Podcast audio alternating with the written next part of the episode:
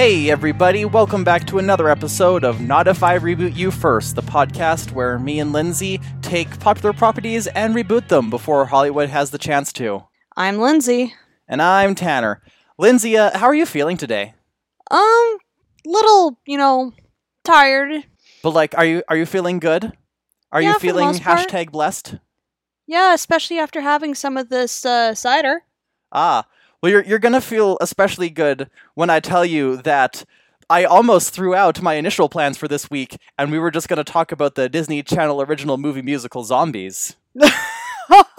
okay. That was almost put onto the docket. I had my spreadsheet, and my finger was hovering over the delete button and over this week's topic, so I could just type in Disney Zombies. Oh no. I made the mistake of listening to a few songs from it, and it's like it's it's this weird mishmash of High School Musical and Warm Bodies, and also Bring It On. Okay. Yeah, and it. it one day we will. I will have a whole hour to talk about Disney zombies, but that's not what we're here for this week. No, Um, it is not. This week, we're going to be talking and rebooting the action goth movie franchise Underworld. Okay. Lindsay, are you familiar with Underworld? Yes, I am. Nice. Well, Though I've only you- watched the first movie. that's the only good one. Yeah, that's true. Uh, n- the second one is okay. It's and I haven't seen the third. I kind of want to see the third one because we will be talking about some stuff that happens in the third one, and then four and five are right out. Yeah, just nosedived. There was no recovery. No, well, there might be after we're done with it. Yeah. When we just burn it all, salt the earth, and start from scratch. Underworld must be destroyed. yes. Like the phoenix from the ashes, it rises again. Stronger, sexier, gothier. It is a black phoenix. Yes, that's oh. some perfect gothic imagery there. Yeah, so goth. Much goth. Yep, none more goth. None more goth. so, what is what are you proposing for a new Underworld movie? Okay, so first, for the viewers at home who are not familiar with it, I will walk y'all through the basic premise for Underworld, which is going to be the same in mine, where it is one of the modern classics of the fur versus fang, werewolves versus vampires type of story. Our main character is Selene, and she is a death dealer, which is a fancy way of saying she's an assassin who specializes in taking out werewolves, because werewolves and vampires have been at war for thousands of years. The timeline is a bit iffy in this, because judging by flashbacks and prequels, the war started. Uh, it's in like, I would reckon around Vlad's time originally. Okay. So, what year was that? Was that 1200s or am I way off? Uh, are you talking about the Crusades or? Yeah, oh yeah, I guess Crusade time would make sense. Uh, all right. First Crusade would be uh started in 1095. Okay, so the war in the movie has been going on for about a thousand years. Um, and yeah, the main character is Selene. She fights the werewolves not just because she's a vampire, but she also has a vendetta against them because the werewolves killed her entire family. And she was only saved because one of the vampire leaders, Victor, he found her and he turned her so that she would have the strength to fight the werewolves. Oh, yeah, but they're not called werewolves in this. They are Lycans. Yeah, because they can actually license that word. Yes. And because we fancy. Yeah, even though it is just like a partial Latin, no, Greek word for wolf. Yes. Yeah, because lupus is Latin. Mm-hmm. Uh, And Harry Potter already put their thing on that. yeah, yeah, with um Professor Werewolf McWerewolferton. Yes. it's my mom when we went to see Harry Potter and the the third thing that happened to him. yeah, my mom immediately guessed that Lupin was a werewolf after like 10 minutes of screen time, not because his name was Remus or his last name was Lupin or any of the other hints, but because she noticed that he had lupus. that was what tipped her off. Everything else landed by the wayside, but maybe the most subtle of any hints, that's what she picked up on. An immunodegenerative disorder. Yeah. so anyway, But yeah, so Lycans versus vampires. Lycans versus death dealers. Lycans versus death dealers. We have to get pedantic about this. Really angry blackjack table people. Oh yeah. So are we gonna keep the aesthetic, the kind of like cyberpunkish I don't think it went into cyberpunk. I would no, pay it, good money it wasn't, to see but us- it.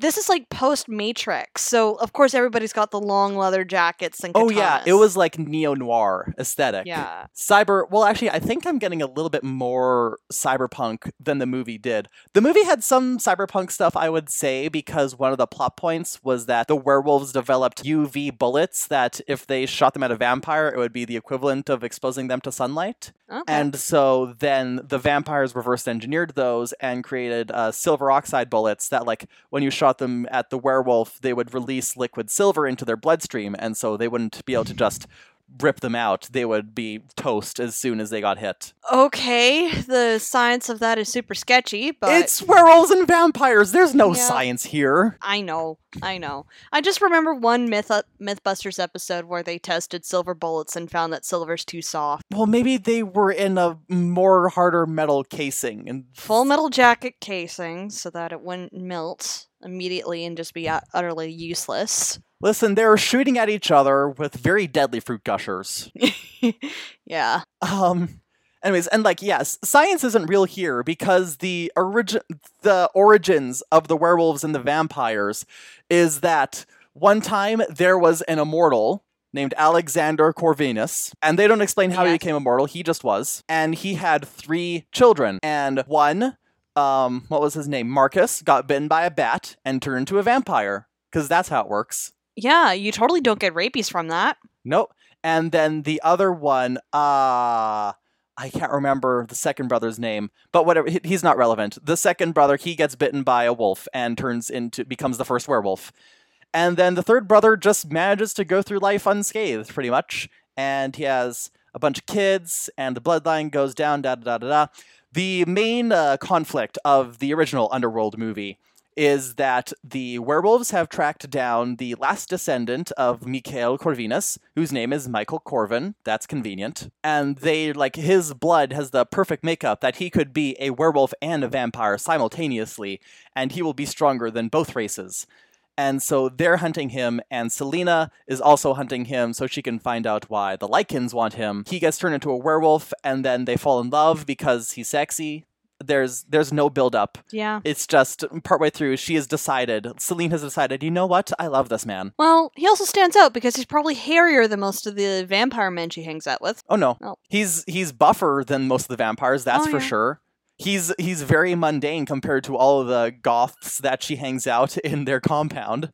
Okay. But no, bo- body hair. He's Yeah. he is. I just uh, like imagine uh hot vampire men are really into the manscaping, whereas Oh, hot for sure. werewolf men would just be like covered in hair. actually there there's not a lot of body hair at all in this movie. It's a shame. Even the werewolf CGI, they don't even look like they have that much hair. Yeah, well, Remus Lupin in the Harry Potter movies, when he turned into a werewolf that one time that we ever saw it, looked kind of like a werewolf with mange. yeah, but like that worked at least. Yeah, With Underworld, it was the early 2000s, and no one wanted to animate hair or fur. yeah, yeah, that is true. So it's But like, I mean, just like the actors in general, just like leave the chest hair. Like, nope, not no. not a nary a chest hair to be seen. Disappointed. yes. Um. Anyway, so there's a big fight and uh, falling out between Selene and Victor because she finds out that Victor was actually the one who killed her family all along, and it wasn't the Lycans. And he wanted to turn her into a vampire because she reminded him of his daughter Sonia. Because I guess vampires can procreate naturally in this too, along with biting. Uh, there's It's- a lot of playing around with vampire lore anyway, so. They're not technically undead in this universe, so I can roll with it. Yeah. Um, but yeah, and he reminds her of his daughter, or she reminds him of his daughter Sonia, who he had executed when he found out that she was pregnant with a werewolf vampire hybrid. And him killing her is what sparked the werewolf rebellion against the vampires, because originally they were a slave race. Yeah, we'll actually know what. Yeah, let's let's just run, jump right into the uh, fantastic racism that's going on here because Yeah. the fantastic racism trope in general, you gotta be very careful with because almost every single time you try to do it, you are going to be cribbing from actual traumatic racism stuff that's going on, and quite often you're cribbing from like. Jewish people and Romani people who are quite famous for everyone kind of just forgetting that they went through stuff. Yep. Or you try to have the whole slave narrative that you take from the transatlantic slave trade and how black people ended up in the Americas, and that usually doesn't end well. Or the whole magical Native American thing, too, in which case Native American people tend to be treated like they're fairies. Yeah, oof. And you also invariably you uh, I I'm not going to say that every single person who does a fantastic racism is trying to do a heavy metaphor, but the ones who do almost invariably have a bunch of white people playing the marginalized magical group Yeah. and nary nary a person of color to be seen in this narrative that we have appropriated from the struggles of people of color. Mm hmm. It's awkward. Yeah. so awkward and i i will say this um they also authors and creators tend not to use you know actual visible minority people to represent the actual oppressed people and there's usually something about these oppressed people in a fantastic narrative sense where there actually is a good reason to fear them yeah. usually because they got superpowers of some sort like let's let's take a quick glance at True Blood, which came out of the gates declaring that vampires are a metaphor for queer people, and I liked it for the uh, first few seasons, but very quickly I realized, you know, I don't think an issue with queer people is that they are tearing out the throats of people who piss them off. Yeah. Or starting cults, or using mind control, or using dark magical powers to invoke the chaotic spirit of Dionysus and having the Maenads go crazy. Yeah, like I think you could do a fantastic racism narrative or a fantastic oppression narrative with vampires, but that's if you don't have them as the super glamorous, super powerful stereotype that we've had since Dracula and Bram Stoker. I think the only way that it could work is if you have like a drug addiction narrative and they are basically magical heroin addicts Yeah. and they are seen as parasites by the other magical folks. hmm And like with with any thing like that, like I think you could, if you're very good at it, you can could play a fantastic racism narrative correctly. But one of the key things is you do need to make sure there's diver- visible minorities on both sides of it. Yeah. Because if you have all the vampires are white and all the werewolves are white, or with Underworld, I think there was one black werewolf and one black vampire, and they both die. Yeah, of course. And they're also both both uh, buff bald dudes too. So there isn't even any differentiation between the two guys. No, it's just like one's one's the science vampire and one's like the second in command werewolf, and there you go. But yeah, so if you have everyone be white, the on top of the r- normal, we're not fond of this thing. You've also it's very appropriative of any kind of struggle.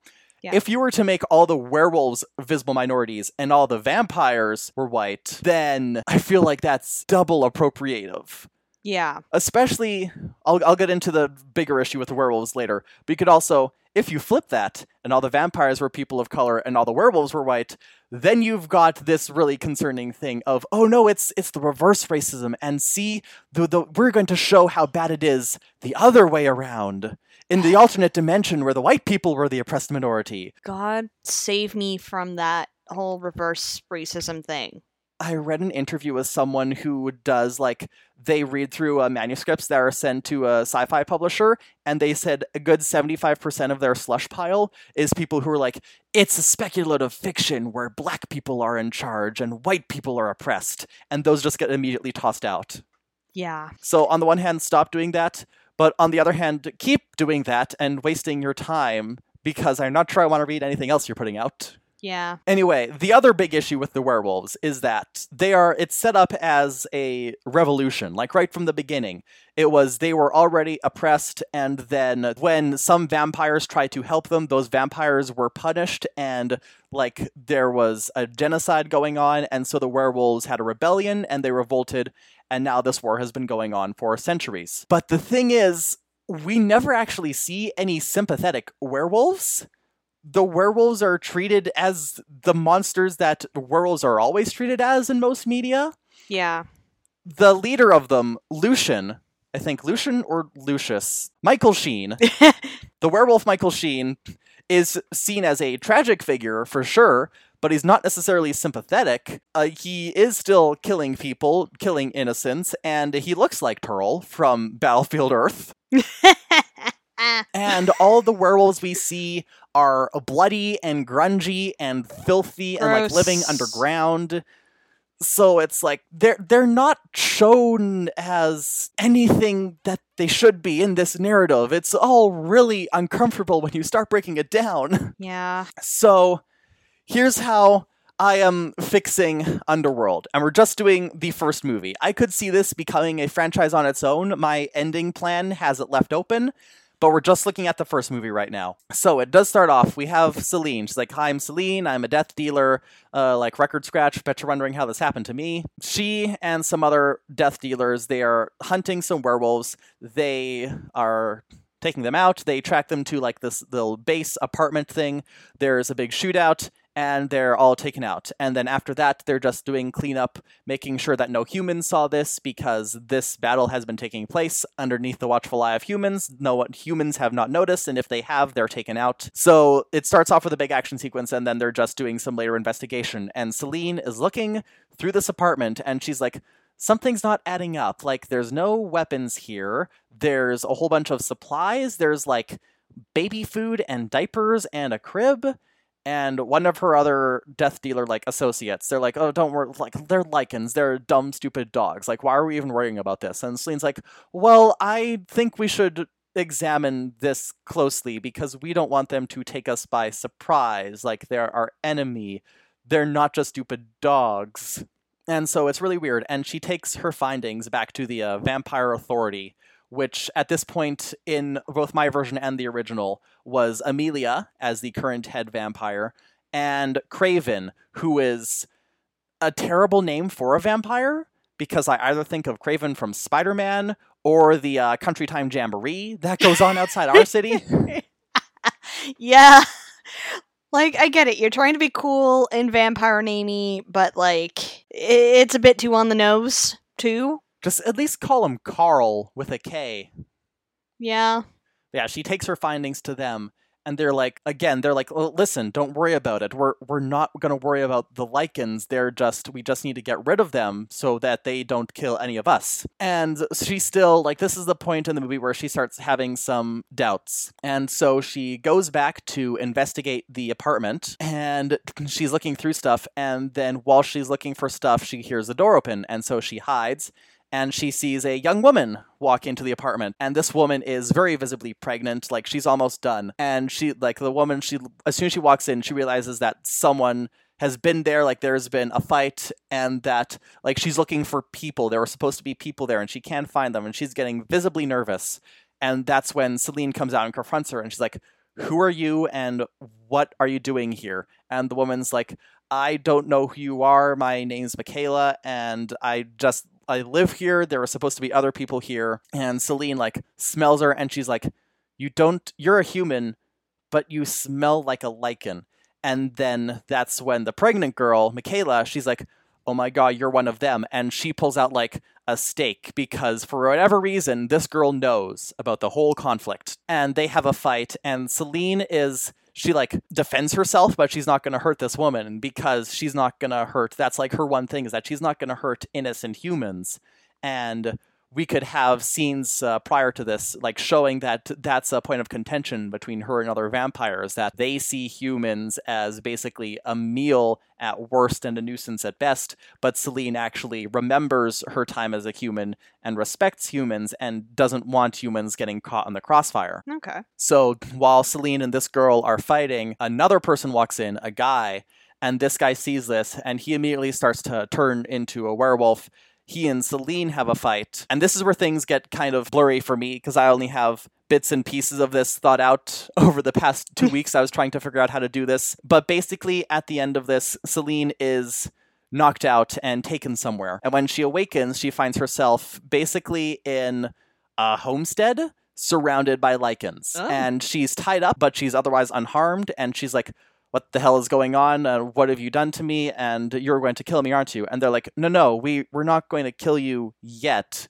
but we need to know how much you know and we need to know what happened. And so she tells them that she's a vampire. She dealt some death to the werewolves that were at the apartment. And then she asks them why they haven't just killed her automatically because they're lycans and they're her mortal enemy. They shouldn't be imprisoning her. And they explain that, yeah, they're werewolves, but they're trying to stay out of the whole war between werewolves and vampires because they're just innocents. They were either turned against their will or they escaped from this whole mob slash pack mentality that's been going on for generations that it's always been if you're a werewolf you have to fight the vampires no ifs no buts Yeah. and this little this smaller pack is like no no we don't want to do that we want to actually try and live our lives and then boy werewolf that she found at the apartment he explains that the girl michaela is his girlfriend and she's pregnant with his child. It was conceived after he was turned into a Lycan, but before he realized that. Okay. So the baby is a werewolf, but the mom is still human. Yeah. Over the course of things, Selene like realizes that like she still doesn't fully trust them, but she also realizes that these specific Lycans are not going to hurt her. So she does become a little more relaxed. And then she finds out that the their like leader at the moment is a guy named Lucius.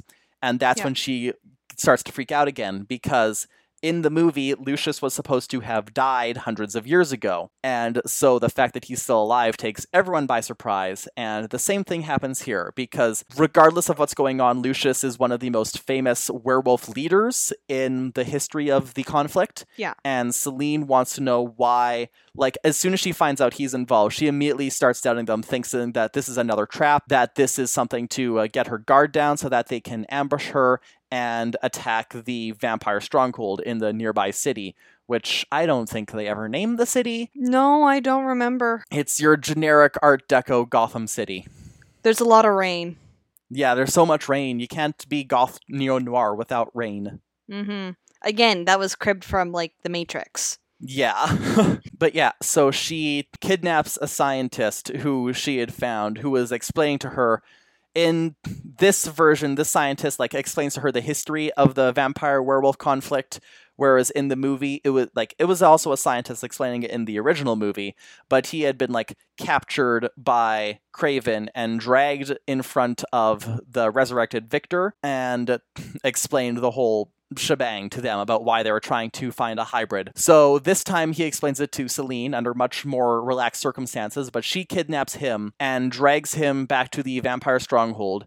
And this is when she resurrects Victor. Because another, it's not a huge plot point, but basically in the originals, there were three vampire leaders Amelia, Victor, and Marcus and there was always only one of them awake and two of them in hibernation, and they swapped like every 30 years. Selene resurrects Victor before it's his turn because she- he's her daddy substitute. And she's like, I don't trust what's going on with Kraven and Amelia because they were trying to hide this from me that there was nothing going on, but I think they knew. And now I have this scientist who's saying that they are trying to find a way to create a vampire werewolf hybrid and use it as a weapon against us. Okay. And so, through some conflict and fighting, they determine that Kraven has been working with the werewolves because he wants to get a hold of the hybrid and control it so that he can stage a coup. And Okay. Amelia has been aware of this as well because she wants to be the only vampire leader. This is in my version now, not the Yeah. original. Okay.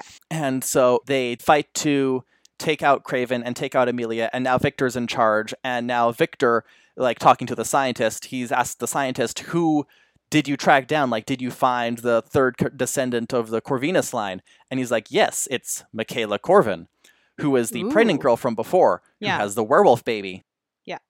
And so the vampires launch an assault on the homestead, and Selene finds out about this before, and she's super conflicted because, on the one hand, she knows Lucian is there, and she knows that there's something going on, but on the other hand, she's pretty sure that many of the werewolves are innocent, and also, Michaela is once again an innocent human being. Yeah. And so she gets there just before the vampires do to warn them, and they do this big fight, big brawl. This is I'm kind of tearing through this, but like a lot of this is very simple stuff. Yeah.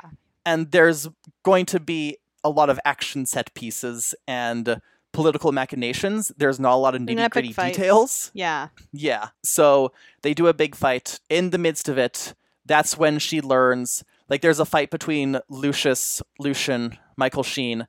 I don't know his character's name. There's a fight between Michael Sheen and Victor. And one thing I do want to change is that in the movies, um, Michael Sheen just had like a blade that came out from by his wrist in his coat that he could use to fight people without turning yeah. but I want to up the ante on that a lot. So I'm going to have it that he has these big razor gauntlets that have been grafted onto his arms. Yeah. And so then when he turns into a werewolf, they just become these huge claws Ooh. because Victor fights with a sword. Yeah. So Michael Sheen has these big greaves that he can use to deflect stuff and attack Victor with while Victor is going after him with the sword. Yeah. And it's during this fight that Selene learns that Victor like she learns the whole history the rest of the history how uh, Sonia was killed and Michael Sheen was in love with her, and that she was turned and her family killed because Victor thought she looked like Sonia. And so she intervenes in the fight and she attacks Victor, which gives Michael Sheen a chance to escape. And Yeah. it also, she helps the young couple, the werewolf boy, who I neglected to name. She helps the werewolf boy and Michaela escape as well. But while they're trying to escape, the vampires come, they knock them out, and they are able to get a hold of Michaela instead. Yeah. So the final act takes place in the vampire stronghold where Michaela is imprisoned. Victor is there, and he's talking about how uh, it was an abomination that was created between Lucian and Sonya, but he still it likes the idea of the power of a hybrid between vampire and werewolf, and a weapon like that could end the war for good. Yeah. And you suddenly realize that Victor plans on turning Sonya and th- therefore turning her baby so that he can take the baby. Yeah. And this whole time, Sonya's been like, I. I'm in league with the Lycans and I'm fine with my boyfriend being one. Or no, sorry, not Sonya, Michaela. Michaela. Yeah. Michaela's been saying like I'm in league with the Lycans and I'm fine with my boyfriend being one, but I want to stay a human if I can. Yeah. But Victor is now saying that he's going to turn her into a vampire and thus her baby will become a hybrid because sure, that's how science can work today. Sure. We're just gonna beat it over the head with a lead pipe. Yep. Selene and boyfriend and Lucius attack the stronghold, and they're mowing down vampire goons left and right. Uh, Selene gets there. She's attacking Victor and like re- revenge for her family. And then the boyfriend is uh, joining in the attack as well, but he gets taken out really quickly. Selene frees Michaela, and Michaela is fleeing. Nah, Michaela is fleeing. Yeah. And then Victor is like, "Well, if I cannot have the hybrid, then if I cannot have this weapon, then no one can." And he throws his sword and he impales Michaela right through the heart. Michaela goes down. Selene's uh, the boyfriend's like no, or I guess he's a werewolf, so he howls in agony. Yeah. Um, Selene runs to Michaela and she like takes her. I'm. This is the kind of fight that needs to take place in a big tower. Yeah. So she grabs Michaela and then she jumps down to another level. And uh, the boyfriend's there and he's like, oh my gosh, she's dying. I don't know what to do. And uh, Selene's like, you have to let me turn her because that's the only way she and the baby will the survive. to save her. Yeah. And Michaela's like, no, no, I can't. I want to stay human. And Selene's like, I'm sorry, but I can't let. I can't let Victor take another innocent life. And so she turns Michaela, and Michaela becomes a vampire and then immediately begins giving birth. Selene, now that she has fed, she has her strength back, and she goes back to fight Victor and uh, Lucian slash Lucius slash Michael Sheen. I know it would be so easy for me to just look up the character's name, Yeah. but I don't have the energy to do that. oh, poor you. For, hang on, let me. I'll bite. His name is Lucian with an N. okay. I could have just been calling him Terl this whole time, but I'm better than that. yeah. So Lucian joins in the fight against Victor with Selene, and together they're able to take him out. And then at the end, Lucian is like, Well, Victor's dead, and Amelia is also dead. All that remains is Marcus and Selene. If you give me that baby, I can raise it to be a weapon against the vampires. And then Selene's like, Well, no, it's a baby. It should be able to live a normal life. And then Lucian starts to attack her because, like, no, we need this baby to take out the rest of the evil vampires for good. We need to destroy them the way that they tried to destroy the werewolves. And it's at this point that Selene realizes that Lucian himself has become so corrupted over the years of war that he can't even think of the baby as a child, he's only been thinking of it as a weapon, and that this entire time his plan was for Selene or some other vampire to turn Michaela and create the hybrid baby. So Selene, I don't know, she has a flashbang or something that she picked up in an earlier scene. We go full Chekhov.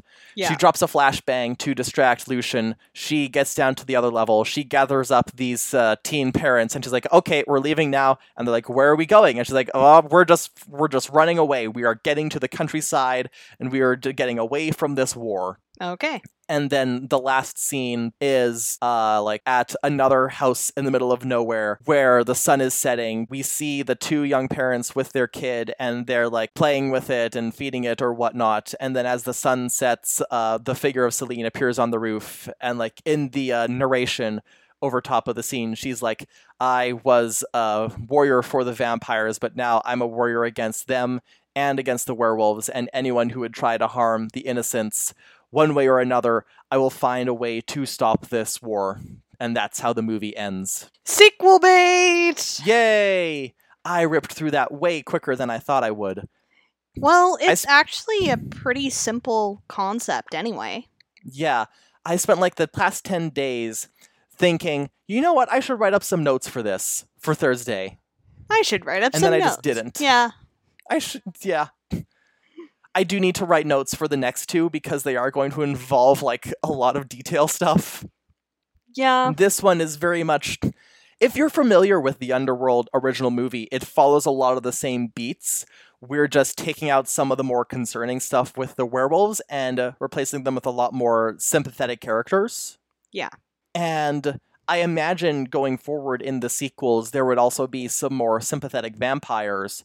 Because surely it's the same deal with werewolves that the ones who are born into this or the ones that are turned for this, they don't immediately just decide to be soldiers for this war right off the bat. They're going to want to keep living their lives as best they can, like get into the more traditional vampire tropes where it's like, I might be a monster, but I can still find humanity inside myself, as opposed to Underworld, which is just "Ah, gunfights. Yeah. Brap, brap. We can have action scenes, but like find some humanity in them. Yeah. Like you could have the reluctant vampire in that, you know, I never wanted to be a vampire in the first place. Mm-hmm. Somebody just decided I looked like a tasty snack and I somehow lived. Yeah, it's like, well, with Werewolf Boyfriend, he gets bitten, and but then he conceives the child. But after he realizes he's a werewolf and he gets things under control, he's like, well, if mm-hmm. my girlfriend and my kid are going to be hunted by all of these people on all sides, at least now I have the power to protect them. Yeah. And so I would like to see those two sides where it's like, oh no, I'm a monster, or I might be a monster, but I, I'm strong enough to protect the ones I love or avenge the ones I love. Yeah. Like Selene and Werewolf Boyfriend would have a lot of common ground with that. Yeah, definitely. I think this is this might be one of our shorter episodes. Yeah, unless you have any other ideas for it. Um it has been so long since I watched Underworld. Um, how much aesthetically are we gonna rip from the Matrix? Really, Um, or are, is it gonna be more high goth? I feel like the originals hit a very good balance of neo noir and gothness. I don't want But anything I, too. I kind of feel like it too hard one way or another. But at the same time, like I think the it- originals were like 70-30 noir to goth. yeah. I guess I'm more thinking about the fashions because they were very early 2000s. Oh yes, everything about this movie screamed early two thousands. Yeah. It's like if you take the uh, fight scene between Daredevil and Elektra from the Daredevil movie and just Oh. extrapolate that and like add vampires and werewolves, you kind Yeah. of get the f- a feel for this movie's aesthetic. yeah. And all the midriff. Just yes, so much midriff and bad prom hairstyles. I will say that um, for aesthetic reasons, take out like we can still have shoot 'em shoot 'em up scenes, but I would rather see a lot more with like werewolves, claws, and fangs versus vampires using bladed weapons. Yeah, that just seems more fitting. And not katanas, or keep the katanas to a very select few. Have oh, we can have like a side character who's like a new vampire who's just raring to go and fight the werewolves, and Yeah. he picks a katana as his weapon. and then as soon as like he gets into one of the battles with them and as soon as he tries to fight a werewolf just immediately grabs it and snaps it in half yeah. and then decapitates them yeah. Ugh. The katana is a good sword, but it is so overhyped. yeah it's not it's not a sword made for sword fighting It is good for slashing, and that's about it.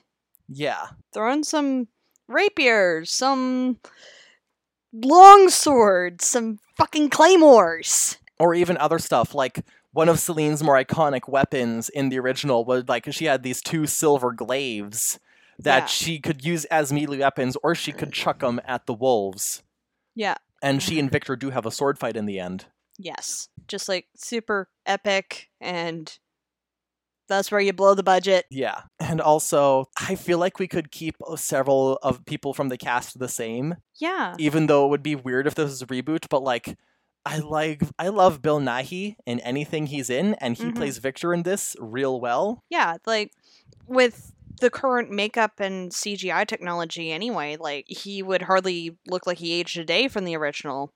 I mean, I don't think he has aged in the past 10 years. Yeah. Um Kate Beckinsale Yeah. was great as Selene. Um and as as since I kept on calling him by his actor name, keep Michael Sheen as Lucian. yeah. So, do you have any other ideas for uh Underworld. Uh, again? did the Underworld series ever include other monsters other than vampires and werewolves? It was technically it was this vampires and werewolves and the immortals, Immortals. So which were never explained. okay, maybe you don't have to like fully explain as you as you should know what the immortals are, but maybe have that as something of a through line. So maybe they play a bigger role in subsequent movies. Yeah. Well, stuff goes in on. Underworld 2, one of the uh, plot points was that like immortal dad Alexander is still alive and he's basically running a non-government organization that cleans up after all of these vampire and werewolf fights. Okay. So, and I really like that, and so I would still keep that in, and they could even still encounter Alexander.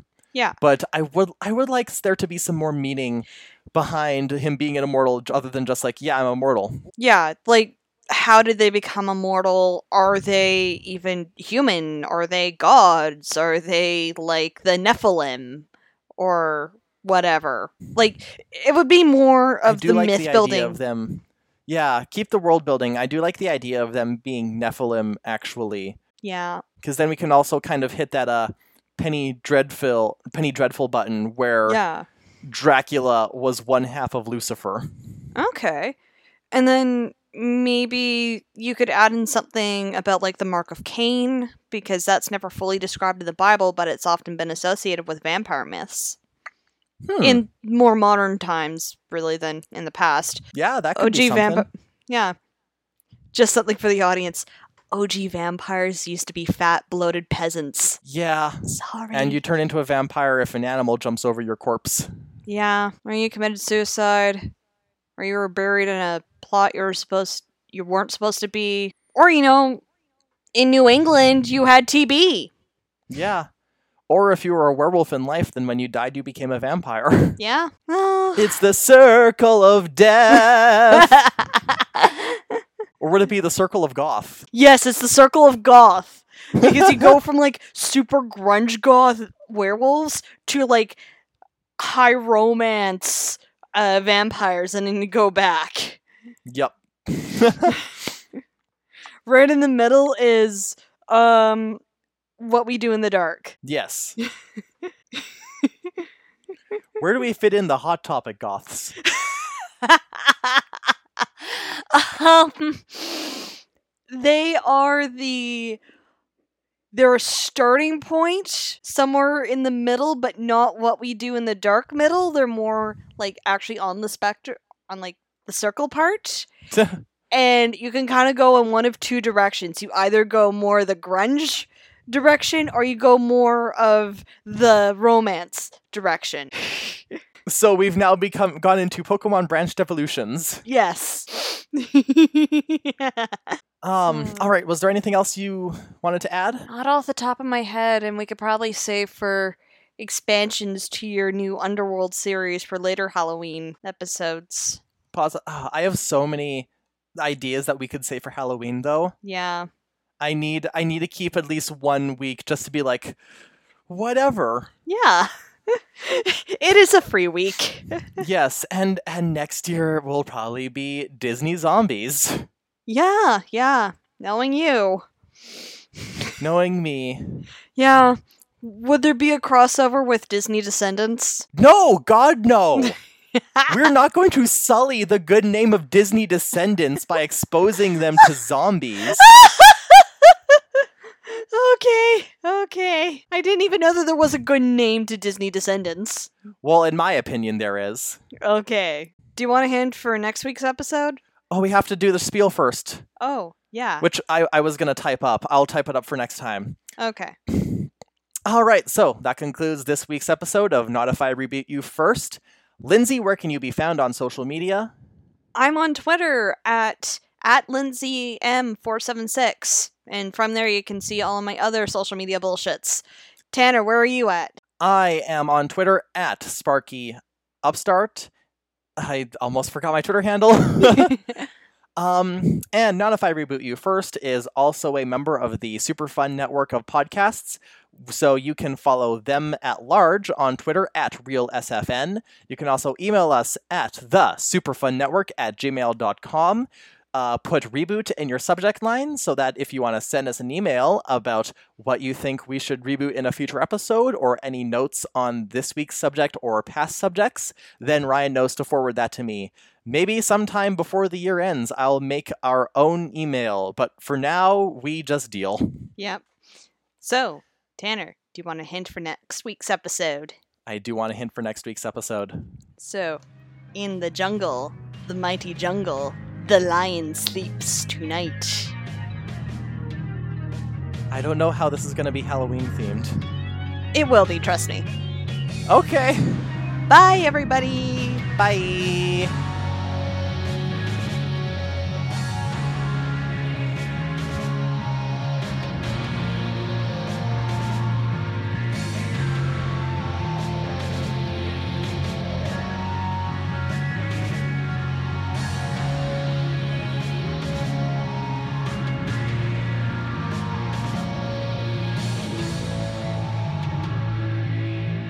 Listen, yes, they did a half-assed uh, hip-hop version of "Be Our Guest," Yeah. but they also did the beauty that is "What's My Name" and the entirety of the character of Uma. Whereas Disney Zombies has lyrics like "Bam, oh man, oh man, I'm the man, bet you can't do it like I can. Bam, oh man, oh man, you a fan." Understand? This is Zombieland. if it weren't for that ending, this is Zombieland, you'd think that this was an ode to sex. No need to have worries. Now we're all cool. At first, it was scurry. S C U R R Y. I'm feeling old now because I'm like, my first thought was, is this what the kids are saying now? Yeah, the kids are saying scurry. And then I'm like, this, if you change the lyrics just slightly and made it more like 60s Motown, it would fit perfectly into Grease 2. This is actually a hip hop song because all the zombies can hip hop dance Well, and all the humans are cheerleaders. okay, well. uh, Okay, this is. Oh, oh man.